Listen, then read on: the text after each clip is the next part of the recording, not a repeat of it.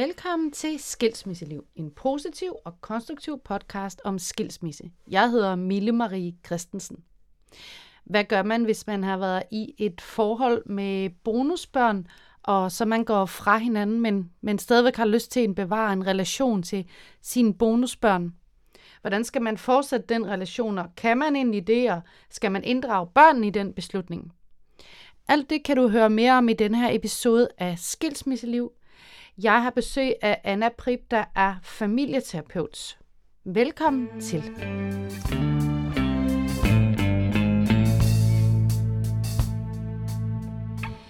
Så vil jeg gerne sige velkommen til Anna Prip, der er familieterapeut og forfatter til bøgerne Elsk din eks, en kærlig måde at være skilt på, og Mit liv som delebarn og Mit liv som deleteenager. Og vi skal tale omkring det her med at have en relation til sit bonusbarn efter et brud. Mener du, man kan fortsætte med at se sine bonusbørn efter, efter et brud, eller hvad er din holdning til det her emne? Øh, ja, altså... Min holdning er, at det vil jeg ønske, at man kunne. Ja. Øh, fordi hvis jeg skulle tage øh, barnet, eller eventuelt den unges, alt efter hvilken alder vi har med at gøre mm. i forhold til et bonusbarn, hvis jeg skulle tage deres perspektiv, så, så tænker jeg, at det vil oftest være det perspektiv, øh, der er gældende, at man bevarer relationerne, og de voksne, som man kender, som... Øh, som man har en god relation til, har man lyst til at blive ved med at have en relation til. Sådan er det ofte, når man er barn. Mm. Øh, men så har det jo også noget at sige, hvordan relationen har været til den her bonusforælder, eller mellem bonusforældrene og bonusbarnet. Øh, øh, jeg har selv en øh, personlig erfaring, og jeg har også en faglig erfaring selvfølgelig. Ja. Øh, det er jo derfor, du inspirerer mig. Ja, det er nemlig, ja. øh, med, øh, på grund af den faglige erfaring, men mm-hmm. jeg har også en personlig erfaring, fordi jeg selv har været skilt, og øh, jeg har fulgt statistikken, som jo viser, at øh, når man så får en relation til en anden partner, eventuelt med børn, så er der femoghalvfjerds procent, der bliver skilt derefter, mm. øh, og det er også sket for mig. Så, så jeg har erfaringer med, øh, hvordan det også er personligt, ja. Og jeg vil sige, øh, det er ikke, øh, der er nogle gange, hvor øh, relationen mellem den partner, som den voksne så vælger, den additionelle partner, altså partneren efter den biologiske ja. forælder, øh, ikke altid øh, klinger så godt med ens biologiske barn. Hmm. Øh, og nogle gange har den nye partner også børn, hvor det nogle gange heller ikke klinger mellem, øh, mellem børnene, øh, altså det biologiske barn og bonusbarn eller børn øh, osv. Øh, og og øh, jeg har erfaringer med begge dele, øh, både hvor det har fungeret rigtig fint mellem øh, ny partner og, og mit barn og øh, partnerens barn, altså biobarn. Og nogle gange er der jo også halve biobørn i, øh, og bonusbørn, og alt muligt blandet sammen i alle de der forskellige familieformer, vi har. Og jeg har også, øh, jeg har også den anden erfaring. Så, så det er jo selvfølgelig vigtigt, hvad barns perspektiv er. Det vil jeg først og fremmest sige. Det ja. allervigtigste er, hvad er barns take på det her? Mm. Har barnet overhovedet brug for at se den her forælder? Fordi nogle gange er det også sådan, at når man står i et brud, så kan det være um, svært for... for den, den bonusforælder, som måske har været glad for ens biobarn. Nu kalder jeg det lige det her, for lige ja. at få styr på alle ja, de her forskellige begreber. Øhm, og det kan også være en måde at bevare øh, relationen til den voksne på gennem barnet. Og hvis det er tilfældet, hvor det egentlig mere handler om, At, øh, at de voksne på en eller anden måde, enten den ene eller den anden, gerne vil bevare relationen til den anden voksne gennem ja. det her barn, så er det jo ikke autentisk. Så er det ikke, så er det ikke noget, som udspringer et ønske fra barnets side. Det kan Nej. også være et ønske, som udspringer fra øh, den voksne øh, bonusforældres side. Øh, og og det, der er jo ikke noget forkert i det. Det er jo helt naturligt, at man kommer til at holde af øh, og elske de børn, som man er tæt på. Men det første, jeg vil sige, der må være gældende, det er, hvordan har barnet det med det? Ja. Og når det er sagt, så vil jeg sige, at det er aldrig barnets ansvar, ligesom det heller ikke er i øh, en, en helt almindelig delordning mellem ens biomor og biofar, øh, eller de bioforældre, der nu er, øh, så er det aldrig barns øh, ansvar at finde ud af, om man skal, hvor meget man skal se den ene og den anden osv. Mm. Øh, det er altid de voksnes. Men jeg tænker, at barns perspektiv skal med, og det skal altid høres. Også selvom, at for eksempel, øh, der har været, øh, hvis der har været mistillid, øh, for eksempel utroskab, øh, i, inde i brudet, mm. som kan gøre noget ved relationen mellem de voksne, eller ja. som næsten altid gør noget ved relationen mellem de voksne, øh, så synes jeg stadigvæk, at barnet skal høres. Det betyder ikke, at det, det skal være sådan, men barnet skal altid høres. Men, men det kan jo godt være svært for de voksne, netop nu er det her tilfælde, du nævner, hvis der har været utroskab, og der måske er øh, et brud også i forhold til at, at stole på hinanden, så kan det jo måske godt være svært det her med, hvis, hvis bonusbarnet stadig vil se denne her... Øh, Øh, forældre, som man har brudt med. Ja, yeah.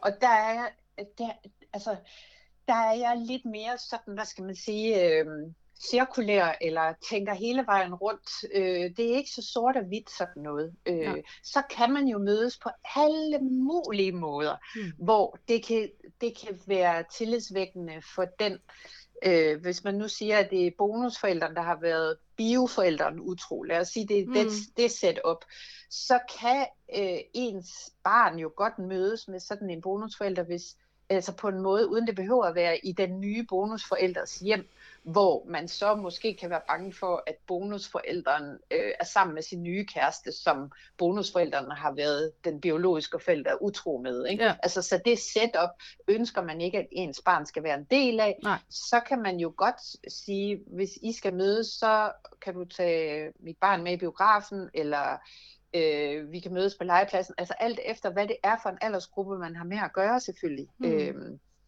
Eller I kan gå på café og drikke en kop varm kakao. Øh, jeg kan hente og bringe, og, øh, altså, eller hvordan det nu er. Øh, der er jo alle muligheder for det. Øh, og, og i andre tilfælde kan det jo også være en form for samvær. Det findes også med bioforældre. Mm. Øh, så, så det afhænger af aldersgruppe det, på barnet, og det afhænger af, øh, hvordan, øh, hvordan ønsker de voksne det. Der kan også være bioforældre, som simpelthen tænker, nu er jeg ikke forpligtet over for den her bonusforælder. Vi har ikke et, et, et barn, vi har skabt sammen. Nej. Så, så, så jeg er ikke i den samme konstellation med den her bonusforælder, som jeg var eller har været med den biologiske forælder. Mm. Øh, Så, så, så det benytter jeg mig af, og, lader, og, og skaber et clean cut, eller øh, mm. øh, bryder den her ramme. Øh. Og i det tilfælde, altså alle mennesker har jo lov til at bestemme, hvordan de lever deres liv. Der er jo ikke nogen, og heller ikke mig, der skal sidde og bestemme noget. Men jeg kan bare komme med gode råd, øh, og min vejledning i forhold til alle de familier, jeg har talt med.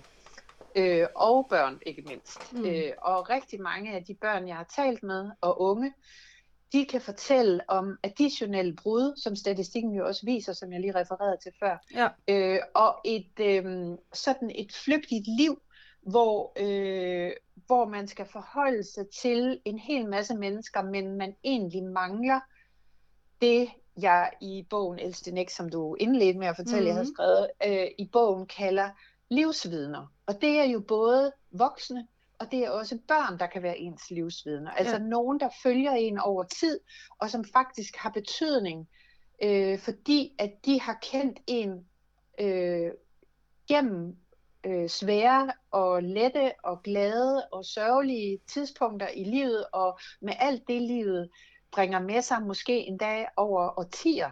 Mm. Øh, og, og de har betydning for, hvordan vi forstår vores egen identitet, som jo er noget af det, børn virkelig øh, beskæftiger sig med, mm. deres egen identitet, fordi mm. den ændrer sig så meget igennem barndommen, og når man bliver ung, og så bliver man voksen, og hvem er man så egentlig?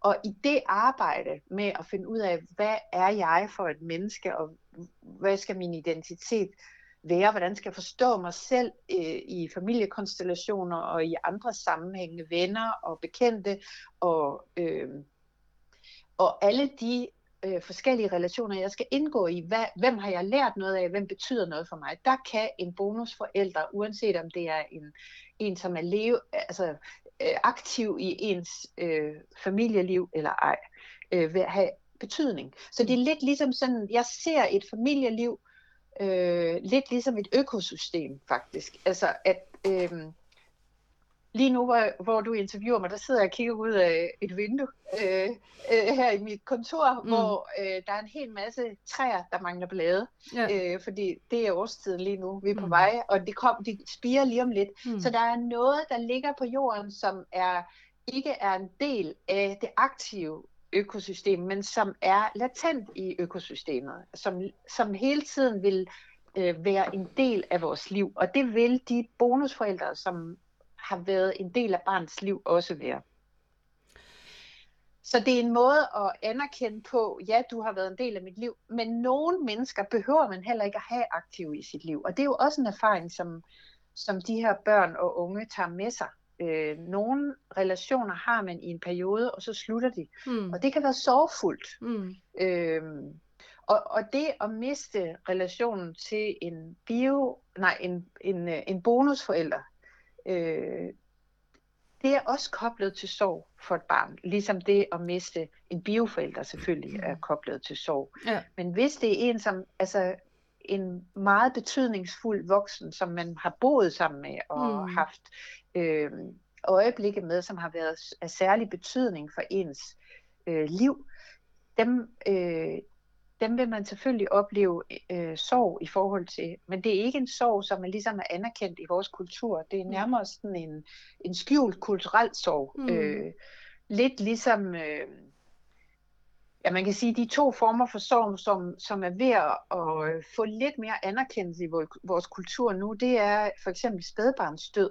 Øh, altså ja. at, at miste et barn, før, man, altså, før de overhovedet er blevet til ni måneder fuldbyrdigt barn. Mm. Øh, det har ligesom været sådan skjult øh, kulturel sorg.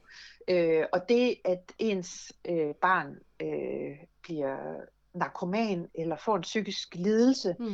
det er faktisk også en af de kulturelle skjulte øh, former for sorg, som mm. vi har. I, i, og så er der sådan, hvis man skulle gradbøje det, så er det allerværste værste form for sorg, som, som ligger øverst i vores kulturelle hierarki, øh, det er, hvis man mister sit barn, for eksempel. Mm. Øh, så hvis man for eksempel mister sin øh, bonuspartner, øh, altså sin ekspartner, mm. som ikke er ens forældre, øh, altså ens øh, bioforældre, men er en, man har haft en relation til, så er det faktisk også en øh, kulturel øh, skjult sorg, som, som heller ikke er særlig anerkendt mm. øh, i vores samfund. Så der er alle mulige former for sorg, og, og når jeg taler om sorg, så mener jeg, det er sådan et psykologisk begreb, så er det jo en, en proces, man kommer igennem, hvor man kommer igennem en følelse af tab og savn, og, øh, og det at skulle forholde sig til livet på ny, altså en form for eksistentiel krise. Og det kan børn og øh, unge også komme i, når de kommer øh, i endnu et brud, hvor de eventuelt mister relationen til mm. endnu en vigtig voksen, en bonusforælder. Ja, så det er også vigtigt øh, som, som voksen, når man er ude for sådan et brud her, med en, en øh, voksen, som har betydet meget for en til børn eller, eller barn, at man også tænker på dem og deres proces og deres sorg i det her, øhm, og ikke kun sit eget, øh, sin egen sorg og forholdet, men tænker yeah, det sådan lidt så videre. Ved, ja, det er rigtigt. Det vil jeg altid stå op for, at vi skal tænke på, hvordan er det mon for vores børn. Ja. Men statistikken viser også, at vores mentaliseringsevne, når vi står midt i et brud, uanset om det er med vores biologisk, altså den biologiske forælder mm. til børnene, eller en, endnu en, altså en additionel partner, som vi oplever brud med, mm. så viser statistikken faktisk også, at vores mentaliseringsevne, det skal jeg nok forklare bagefter, hvad det betyder, ja. at den falder med halvtreds procent. Okay. Og vores mentaliseringsevne kan vi forstå som vores evne til at kende og øh, vores egne følelser, tanker og behov, mm. og gætte på den andens følelser, tanker og behov, og skabe plads til dem. Mm. Fordi der bliver skruet op for volumen, når vi kommer i krise øh, øh, og, og indgår i et brud, så øh, bliver vores egen øh, så bliver det sværere at affektregulere vores eget følelsesmæssige system. Altså det bliver sværere at finde berolige sig selv, så man er i stand til faktisk at lytte og være nysgerrig på, hvordan er det mon at være dig. Altså mm. den barns perspektiv bliver mindre, og derfor mm. har jeg så travlt med, Øh, når jeg har mange års erfaring med at beskæftige mig med skilte forældre og børn, der er i det her, så har jeg så travlt med, hvad er dog barns perspektiv i det her? Mm. Og det er simpelthen fordi, det er overset ja. ofte, uden at de voksne på nogen måde ønsker det. Ja. De har bare hovedet et vist sted mm. nogle gange, fordi de simpelthen ikke kan finde ud af at give slip på deres egne følelser og skrue ned for volumen på deres egne følelser, så de kan skabe plads til børnenes følelser, tanker mm. og behov. Mm. Så det er noget, man skal træne, når man er i brud, uanset om det er med den biologiske forælder, eller endnu en bonusforælder. Ja, ja. Øhm, det vil jeg altid sige, og så vil jeg også sige, må jeg sige noget mere? Ja, det må du i hvert fald. Lige i forlængelse af det, så vil jeg sige, øhm, da Elsk din eks-bogen udkom i atten, der fik mm. jeg også i samarbejde med et tøjfirma, Mushi Mushi, lavet en t-shirt, hvor der stod brug hjertet på, ja. som sådan en, øh, en, en anden form for, for omtale, eller mm. en anden form for besked ud af, hvad er det for en, en besked, jeg gerne vil give med den her bog? Hvad er det, mm. jeg egentlig ønsker øh, at gøre opmærksom på? Og vi kan godt have en... Øh, Altså en myte er, at der er plads til så og så mange i vores hjerte. Vi kan elske så og så mange, og der er ikke plads til flere. Mm. Altså det, det er faktisk ikke sandt. Altså på den måde vil jeg, tænker jeg ikke vores hjerte som det fysiske hjerte, men mere vores, øh, vores måde at omfavne øh, andre mennesker på. Altså mm. venlighed, altså det opfatter jeg som lidt som en muskel, mm. hvor jo flere du elsker, jo mere plads bliver der. Mm. Så, så det behøver ikke at være sådan, at fordi du har elsket, eller nogen vil måske kalde det holdt af et barn, som øh, ens øh, partner bringer med ind i forholdet, øh, så så behøver det ikke at være sådan, at, at, at der ikke er plads til flere børn, hvis du nu får en anden partner. Nej. Det kan der stadigvæk være. Mm. Hvordan, hvordan skulle der ellers øh, opstå kærlighed mellem plejebørn og plejeforældre, og mm. adoptivbørn og adoptivforældre osv.? Mm. Altså, vi kan elske mange børn. Vi, mm. kan, vi kan have mange børn i hjertet, øh, og faktisk bliver hjertet bare større af det. Mm. Det synes jeg er meget fint sagt. En anden ting, jeg lige vil spørge om, som et, øh, et spørgsmål, jeg har fået af nogle følgere inde på øh, Skilsmisselivs Instagram-profil, det er det her med øh, forskellen, når man går altså, øh, et brud fra den biologiske forælder, og så det her, øh, når man så får en ny partner og går et brud her, så er der jo nogle, nogle rettigheder i forhold til børnene i det, i det, med den biologiske forælder, men det er der jo ikke her, kan man sige. Øhm, og det gør det jo selvfølgelig øh, lidt sværere, fordi den her person spørger, er der nogle rettigheder? Altså, hvad gør man, hvis der er modstand fra bonusbarnets biologiske forældre til, at, at man fortsat kan have en relation? Og det er et helt vildt godt spørgsmål. Og jeg kan fortælle dig, at øh, jamen, det er allerede tilbage i to tusind og tolv, da de to andre bøger udkom. Der var jeg beskæftiget med, hvad er rettighederne for bedsteforældre? Ja. Og der er ingen rettigheder for bedsteforældre heller, ja. kan jeg så hilse at sige, mm. som jo egentlig er biologisk ophav, mm. øh, og som er meget betydningsfulde for, for, øh, for børn. Ja. Altså, så så det, det, hele det juridiske system er langt bagud alle de her nye øh, former, familieformer, mm. som, som eksisterer. Øh, og, og det er jo også sådan, at det er jo også egentlig ret nyt inden, altså inden for de sidste fem til ti år, at der sådan politisk har været fokus på børns rettigheder og børn, altså hvad, hvad har børn egentlig brug for? Fordi egentlig kan man sige, hvis man snakker biologiske forældre, så er der jo heller ikke særlig meget børn kan sige, det vil jeg, jeg vil have det sådan her. De har jo nærmest ingen rettigheder. Nej. De har ret til at blive hørt, ja. øh, men... men Altså, man skal være ti år, før man selv kan henvende sig til familieretshuset mm. og sige, jeg vil gerne høres. Altså, de helt små børn har jo faktisk ingen rigtig nogen rettigheder som juridisk. Øh, så, så, så der er en grund til, at min pointe er, øh, så vigtig i forhold til barnets perspektiv. Mm. Så det juridiske, det kan jeg ikke rådgive omkring. Øh, det er ikke min faglige øh, uddannelsesmæssige baggrund, men det synes jeg er, er, er så vigtigt mm. at have med. Mm. Så, så rettighederne, de er der ikke. Der er ikke nogen rettigheder. Nej. Men det, man kan appellere til, øh, som, som jo er mit udgangspunkt, øh, jeg kommer i tanke om øh, Peter Bastian, der døde for nogle år tilbage, ja. øh, musikeren. Mm-hmm. Inden han døde, så udgav han en bog med den mest vidunderlige titel. Øh, Allerede altid elsket, kaldte han den bog. Mm. Øh, det fortæller for mig noget om det med, at når vi møder et menneske, øh, så kan vi... Sådan i bonusbarn for eksempel, så kan vi faktisk allerede elske det her bonusbarn, før vi overhovedet møder dem, fordi at det er et produkt af en, som vi elsker i forvejen, mm. øh, vores nye partner. Mm. Og vi vil sådan set altid elske det her barn, hvis vi først har elsket det. Mm. Altså, og det er jo også en del af det, jeg væver rundt i, i, i Elsk din eks-bogen. Altså, den handler jo heller ikke om, om man skal have et kærligheds, øh, amorøst forhold til sin eks, mm. men den handler om det, som Svend Brinkmann, psykologen Svend Brinkmann, han mm. også har sagt en gang, det er, kærlighed er en måde at være i verden på. Ja. Det er ikke en følelse. Øh, så, så, så man kan appellere til, at øh, der er en relation, som er betydningsfuld. Mm. Øh, og, og, øh, og det er sådan set det, man kan. Altså juridisk, der, der ved jeg simpelthen ikke, hvad der skal til, for at man Nej. Kan få nogle rettigheder. Nej. Øh, ja. Det burde jo måske endda være sådan, men det jo kan jo bare, øh, altså at, at når man har boet sammen x antal år med samme bopælsadresse, så havde man et eller andet form for rettighed til noget mm. som helst, men, men, men det har man ikke. Øh, så sådan er det. Ja. Øh, og, så, og så vil jeg også sige, at, øh, ja, at, at, at det vigtigste er sådan set, hvordan, hvad der er barns øh, behov. Mm. Øh, I, i relationen. Det skal mm. aldrig være de voksne, der definerer, hvad, hvad, hvad behovet er. Nej, øh... det skal ikke være sådan, nu skal du være sammen med Peter hver torsdag til svømning, øh... selvom vi går altså... fra hinanden. Nej, Nej det, det mener jeg ikke, mm. men det er jo vidunderligt, hvis det kan lade sig gøre, fordi mm. det vil skabe ro og sammenhæng i verden øh, for det her barn. Ja.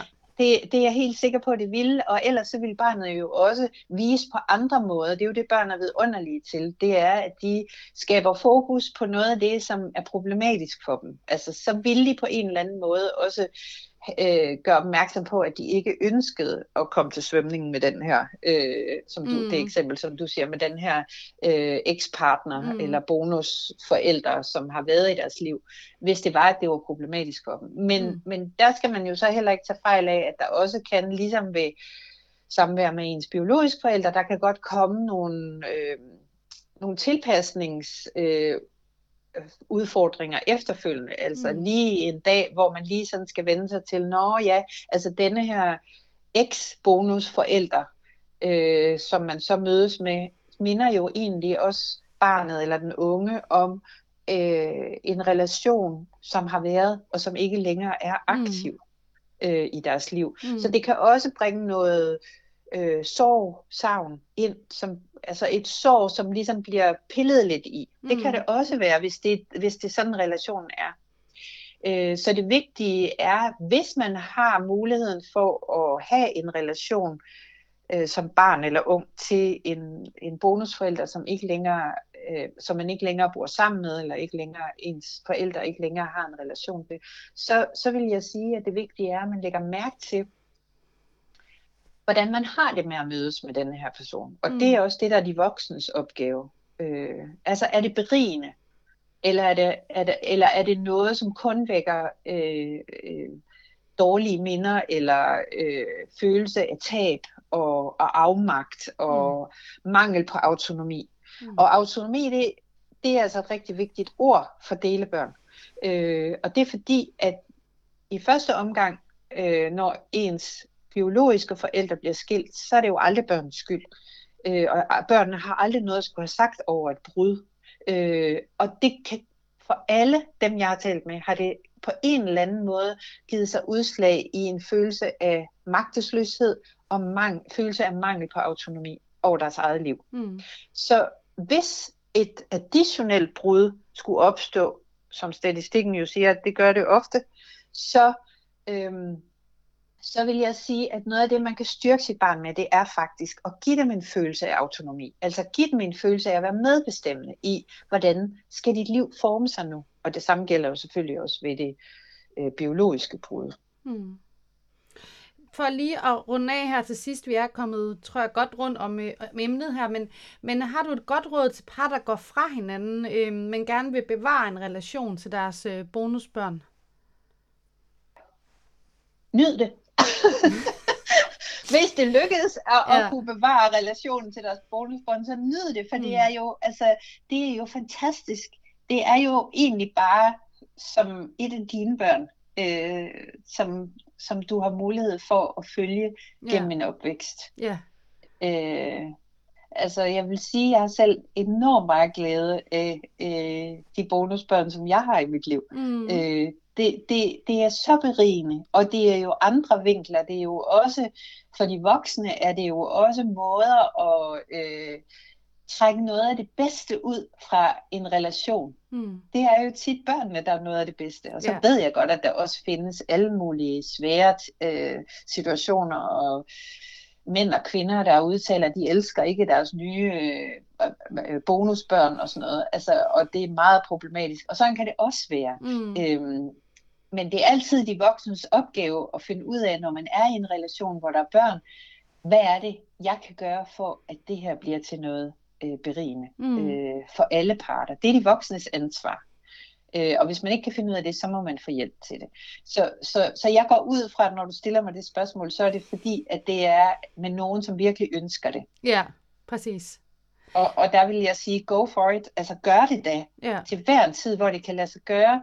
Øh, men også, men nogle gange er der også lige noget, som de voksne lige skal have klæret med hinanden. Mm. Altså altså have afklaret deres ja. relation, før det kan lade sig gøre, og, og mødes med eventuelle børn. Øhm. Og nogle gange kan det også lade sig gøre, at børnene mødes uden de voksne er blandet mm. ind i det. Ja.